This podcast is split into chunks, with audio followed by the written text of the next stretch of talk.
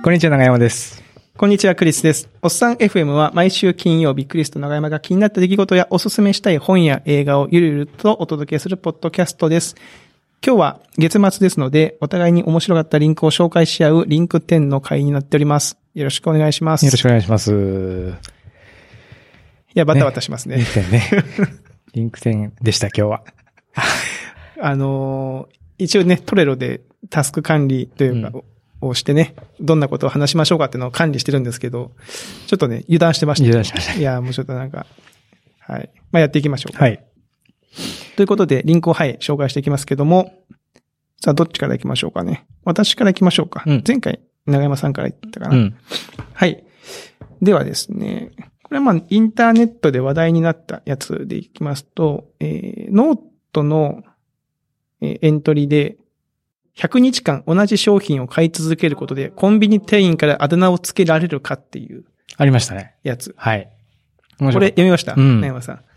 あのーまあまあ趣旨としてはね、もう本当にタイトルのままで、実験として、社会実験なのかわかんないですけど、まあ、ブロガーさんが実験として、えービスコを近所のコンビニ3軒ぐらいで毎日買い、1個ずつ買い続けて、えーまあ、なんでこんなことを思ったかっていうと、例えば同じものを買い続けてると、また来たよ、なんとかみたいな。うんうんうんその、丸ボロ、丸ボロまた来たよとか、うんうんうん。セブンスターまた来たよ。まあ、タバコの銘柄とかでありそうですけど、まあ、そういう店員さんの間でなんかあだ名つけられるんじゃないかなってことで、まあ、同じ商品を買ってみましょうと。うんで、100日後に、えー私に何かあだ名ついてますかってこう確認して、それでまあ、この方はビスコをね、買い続けたわけなんですけども、あだ名がビスコってついてたら、まあ、説、立証みたいな、エントリーで、これよよかったですねよ。かったですね。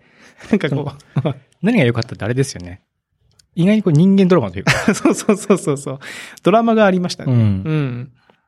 まあ、まず、やっぱこの書いてる方がうまいと思うんですけど、ええあの、コンビニの店員さんに対して、この方があだ名をつけてますよね。あ、そうそうそう。背が高い。逆にね逆にね。うんまず最初の段階で、その、あだ名をつけられるかっていう実験なんだけど、まず例えば最初のコンビニだと、なんか、えーほんのりヤンキー気味でやる気ない、気だるげな女性とか、いや、確かに、いる、いる、いる、そういう人みたいな。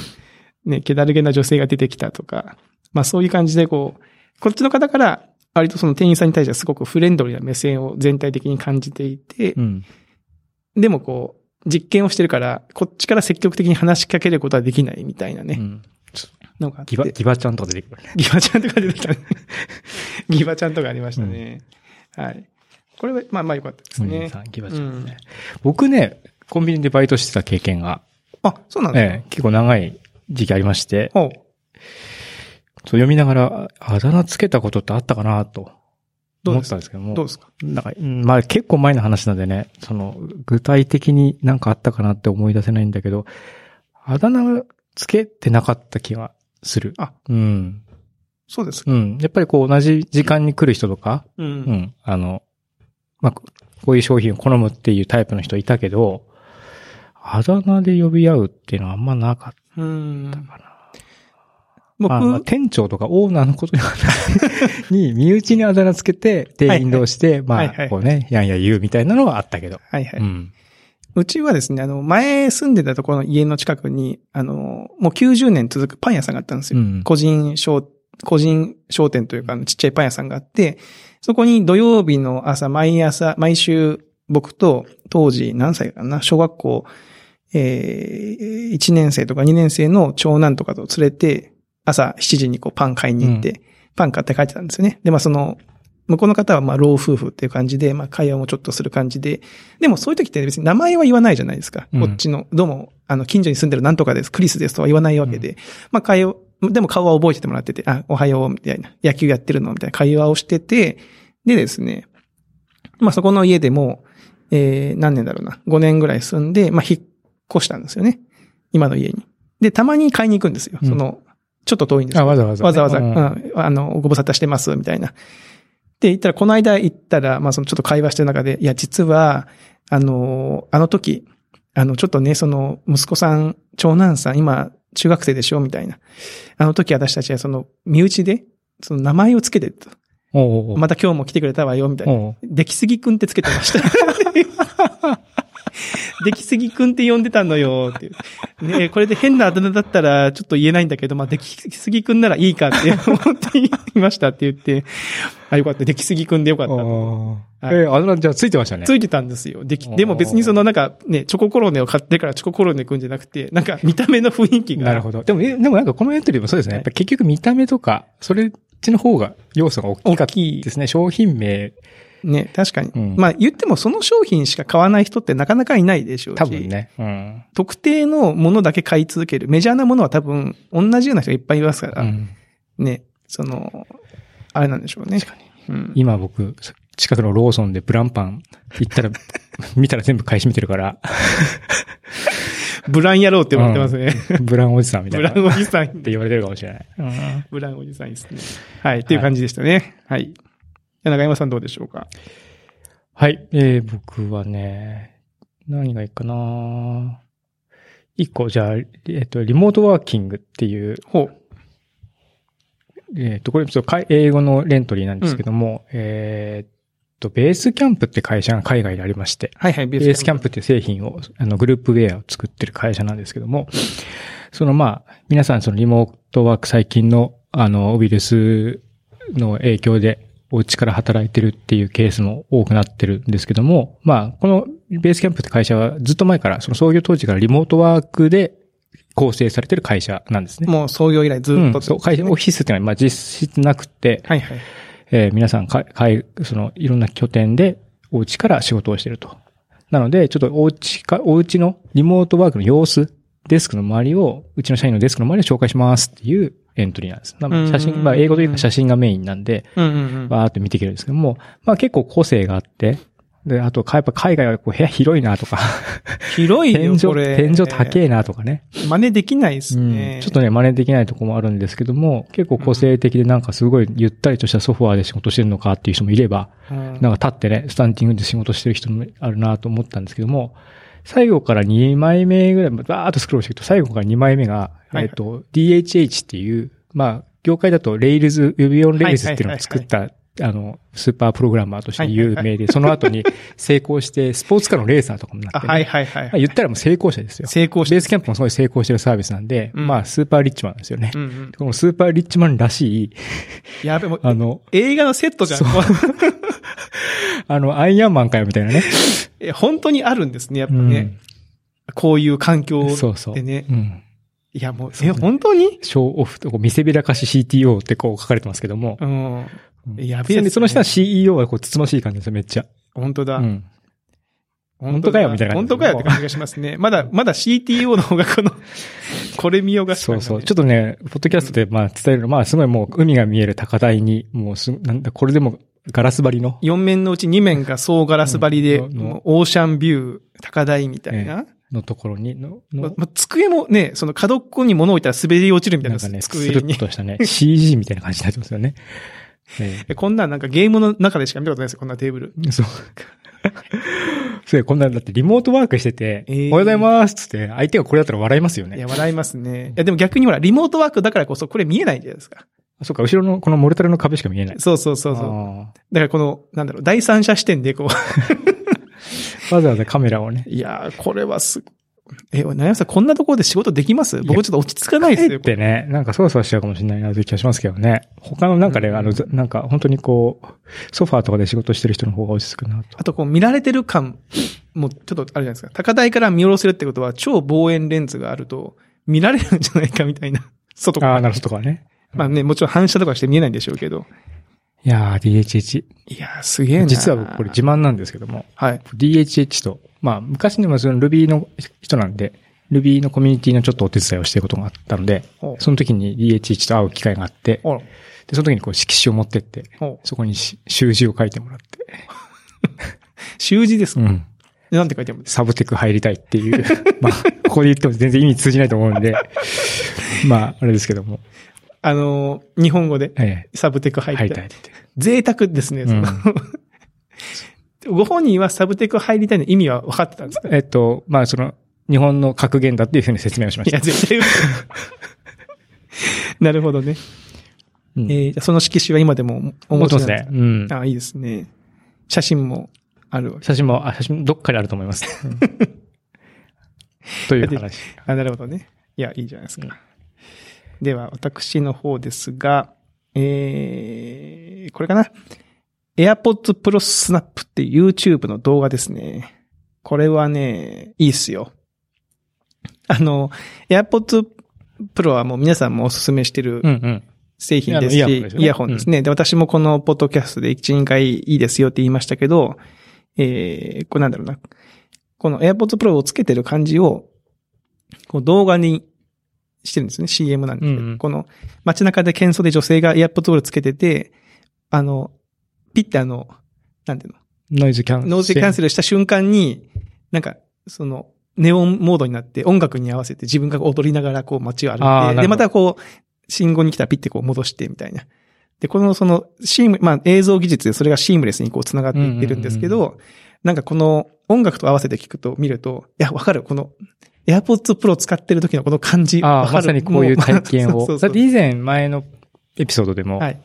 あ、そうそうねまるで、まるで映画のような、ドラマのようなって言いましたけど、まあ、実際この人みたいにこのね、その、コンテンポラリーダンスみたいなことはしませんけど、あの、心の、心の中はこういう感じ。そういう感じ。うん。なんか、心躍るわけですよね。で、やっぱ音楽と街の喧騒をこううまくこう切り替えながら、こう行くみたいなので、すごく、あの、いい、プロモーション動画だなと思うんですね。ん。あの、まあ、多分、わかんないです。まあ、これを見た方はですね、あのすごくいいっていう人もいれば、わかんないですけど、最近の方はね、この、いや、街中で踊るなんてけしからんとか、その、道を歩いててあの、なんだろう、まあ、結構動画を見てると、こう、人とぶつかりそうになるのをキワキワでこう避けたりしてるんで、うんリアル世界で。ね、その、いや、そういうの危ないんじゃないかとかっていう人もいるかもしれませんけど、まあ実際こう、普段生活してる中では、やっぱこういう、なんか生活のい彩りっていうのがいるんじゃないかなっていうふうに思いますけどね。はい。そうか。で、まあ最初になんかあれですね。ちょっと気だるげな感じで出発してきた女の人が音楽によってだんだんテンションが上がってバスに乗るときにはこう挨拶もして楽しそうに行くっていう、るそういうこうテンションの上がり方も表現されてる。そうなんです。えー、素敵ですこ。れいいなと思いましたね。はい。っていう簡単な、あの、の口で言っても伝わらないで、まあぜひ見ていただきたいなと、うんはい、思いますけども。はい。長山さんはどうでしょうね？じゃあ、じゃあ僕もアップルつながりになっちゃうお、いいけどですか、あのーし、じゃあこれちょっと先月の下旬ぐらいになっちゃうかもしれないですけども、うんえっと、また同じ Apple の YouTube のチャンネルから、ショットオン iPhone 11 Pro。はいはいはいはい。これがすげえ良かったなと。これはその iPhone 11 Pro で全カット全編撮った映画はいはい。なんですね。8分ぐらいありますねうん。。で、えっと、監督がローレンス・シャーってあの、ジョーカはいはいはい。ー撮った、あの、監督の方が、うん。えー撮ってるんですけど、作品自体もいいんですが、メイキングがあって、ああ、はいはいはい。うん。メイキングの、えーこういうふうに監督の、はい監督の視点と、はいえっと、映画の視点をっていうのがあって、普通に監督が背中も。丸めて iPhone で、わーってこう撮ってるんですよね。はいはいはい。うん。で、まあ、結構その二つあって、まあ iPhone やっぱすげえな、みたいな。うん普通にその、えー映像がね、綺麗に撮れて素敵だなっていううところも、があるのと同時に、やっぱり映画撮ってる人はすげえなっていう、その完全にプロの技はすごいなっていうはいはいはいはいはい。感じはい。がやっぱりあって、僕はその、そのプロの技の方にちょっとこう感動をし、しましたね。なんか、iPhone だから撮れるカットみたいな、そのタイヤにくっつけて、うんうん。あの、撮ってみたりとか、うん。細かいところからこう、ちょっとありえないようなアングルから撮れるみたいなチャレンジをしてみたりとか、うんうん。そういうふうなこう、割と自由な、あー表現をしたりとかしつつも、映像の完成度としてはこう非常に高いものがあると。この辺のこのタイヤにこうくっつける。はいはいはい。これタイヤにくっつけるところとか、はいはい。うん。ドローンで撮るところとか、はいはい。これタイヤですね。そういうこの iPhone ならではの使い方をこう自由自在にアイディアで、やってる。うん、やってるっていうのが、これがなんか、なんかねうん作る面白さを、本人が、やっぱ本人めっちゃ楽しくそうに作ってんなっていうのが伝わってきたのが僕の中で結構感動があって、そういう意味で良かったなという。なるほど。うん。この、えっと、iPhone 11の映画シリーズ何作かあって、僕、この方じゃなくて、あの、誰だ、ジョン・ウィックかなんかの監督の雪合戦のやつにああ、ありますね。あります。で、あれも確かその同じシリーズで、あの、メイキングもあって見たんですけど、いや、この、えー今回長山さんが紹介してくれてるやつは、いいなと思ったのは、その、ちちゃんと iPhone を手に持って撮影してるシーンもあるじゃないですか。いうんうんうん。や、もちろん、でも、雪合戦のやつはすげえ面白いんだけど、あの、面白いんだけど、メイキング見たら、がっつり映画の撮影やんか。っていうか、その、カメラが iPhone なだけであって、そうそうそう。結構がっつりしてるな、みたいな。うん。そう。あの、こう、僕が紹介したこの、えっ、と、ジョーカーの監督の、は、本当にこう、監督が、持ってね。そう、監督がめっちゃ撮ってるっていうのが、あの、リアリ、リアリティというか、ちゃんとコンセプトに沿ってるという感じもあったし、面うん、白いですね。面白かった。ちゃんと、まあ、iPhone あの、11からね、広角のレンズも出て、結うん構画角の調整もできるようになりましたし、すごい時代ですよね。だ要は、素人でも、頑張ったらこういうクオリティの作品が撮れる。だから条件は一緒ですよ。まあもちろんそのドローンとかね、うんそういうその付随機械とか録音技術とかってのはちょっと多分ちょっと違うと思うんですけども、まあ絵に関しては条件は一緒ですよという話じゃないですか。ね。うんで、しかもその YouTube ってプラットフォームに載せてしまったら、うんまあ、同じ土俵に上がれるわけで、いや、すごい時代ですよねそうなんです。よ。撮るしかないなと。クリスさん。ここで、だから、今でしょ。うん、ここでか撮る人と撮らない人で、やっぱその監督かそうじゃないかが決まるんでしょうね。頑張りますか？じゃあ、ゾンビ映画そろそろ。ゾンビ映画ね長山さんとやりましょうっつってますからね。ちょっと50、50歳、45歳、50歳までには撮ら撮らなきゃいけないですね。ね。ね。あの、確かに。やっていきましょう。ではですね、次ですか？もう一杯くらいいけるかな？いけるかな、うん。えー、次はですね、剣竜によって集められた、まあ、中国 SF のうんうん。ケンリュウさん、はい。剣竜さんですね。あの、中国によって集められた最も多様性、え、量も多様性も増した四国の中国 SF 作家短編勢、短編、えー、勢、勢揃い、えー月の光、現代中国 SF アンソロジーっていう、えー、あれですね。あの、最近発売された月の光っていう、こう、SF のアンソロジーの、まあ、紹介で、このエントリー、まあ、ブログエントリーを読んだ後、僕、この本買って読んだんですよ。で、まあ、あの、まだ全部読み切ってないんですけど、まあ、短編集なんで読みやすいですし、結構いろ、いろんな切り口の作品が載ってて、すごくね、あのおすすめなんですけど、これ何が良かったかっていうとですね、ちょうどこの日ですよ。この本買って帰った日の夜に、アップルが iPad の新しいやつうん。を発表したんですね。iPad Pro か。うん。で、あの、なんかこう、りちょっとこう、宙に浮くキーボード、宙に浮くキーボードっていうか、あの、モニターがちょっと宙に浮く感じのはい新しいキーボードとか発表したりして、へーと思って見たんですけど、この短編集の中に、えー短編集の中のさらにショートショートが収められてまして、ほうほうほそこにね、あ iPad 症候群っていうのがあるんですよ。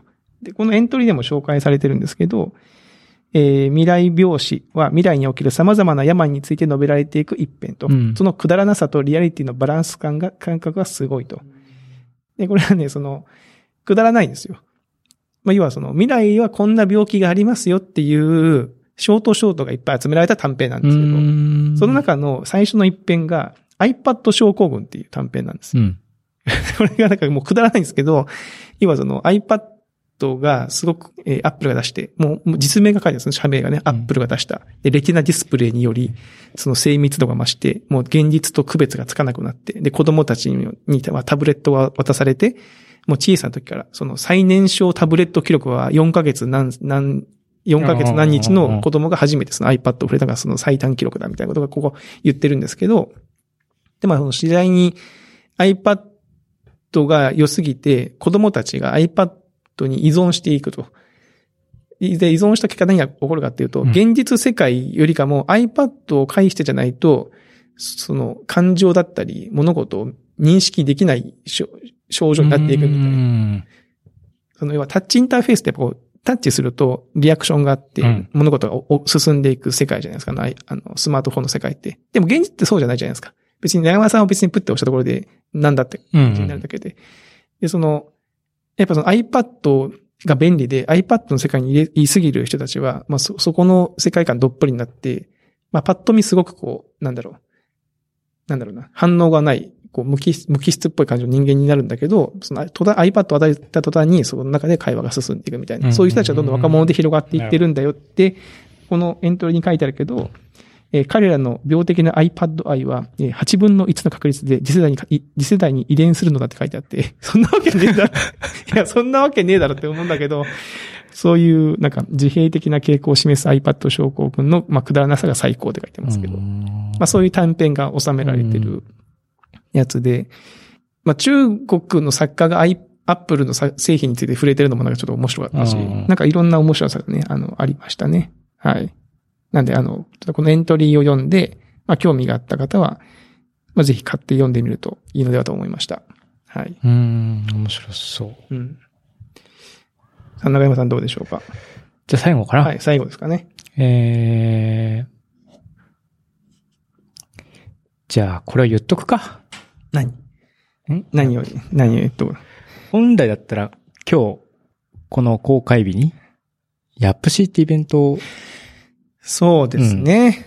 そうですよ。そうなんですよ3月27日ええですもんね。うん。そう。で、まあ、僕らもスポンサーって形で応援させていただこうということだったんですけども、やはりちょっとコロナウイルスの、うん。えーまあ、対応の一環として、まあ、延期というふうな形になりましたとうんうん。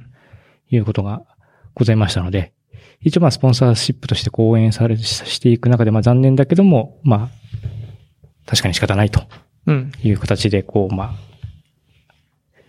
頑張ってくださいっていう感じですかね。そうですね。えまあ、この判断、まあ、エントリー自体は2月の26日そうですねちょっと古いんですけどですけど、まあ、い逆に言うと良かったですね。その、この時点で決めてて。まだこの時点では、ーそうです。まだ、わどちらかというと、ちょこちょこ自粛するのもありつつも、まだイベントとして開催するのも、もう、その時期にやってるものに関してはもう開催してたかな。はい、してました、うんしてました。2月で末で。次の月ぐらいになる場合にどうすんだろうみたいなのがあってというふうな感じだったんで、でね、まあ、その楽観的な見解としては、まあ、春が近づくと収まってくるんじゃないかみたいな。多分この時点で誰も今ね、世界でこんだけその感染者が出て、特に欧米とかでそうですね推予測してる人はいなかったと思うんですけどね。うん。だからまあ、この時点で見送り決定された方ね、やっぱその、我々もあるじゃないですか。せっかく準備したんだからなんかやりたいとそうですね。か、ファイヤーみたいなやつね。ファイヤーだっけ？そうそうそう、ファイヤー。ファイヤーね。あの、海外のあの DJ イベントみたいなやつでしょ。うんそうそうそうそう。せっかくやったんだから、みたいな。うんまあでも、ちゃんと、えーいろんな様々な自由を勘案してね、こういう決断ができるのは素晴らしい組織だなと、はい、思いますね。またあの、これあくまでも、開催そうですね。やっぱり京都では、あの、はいやりたいというふうな意思がある。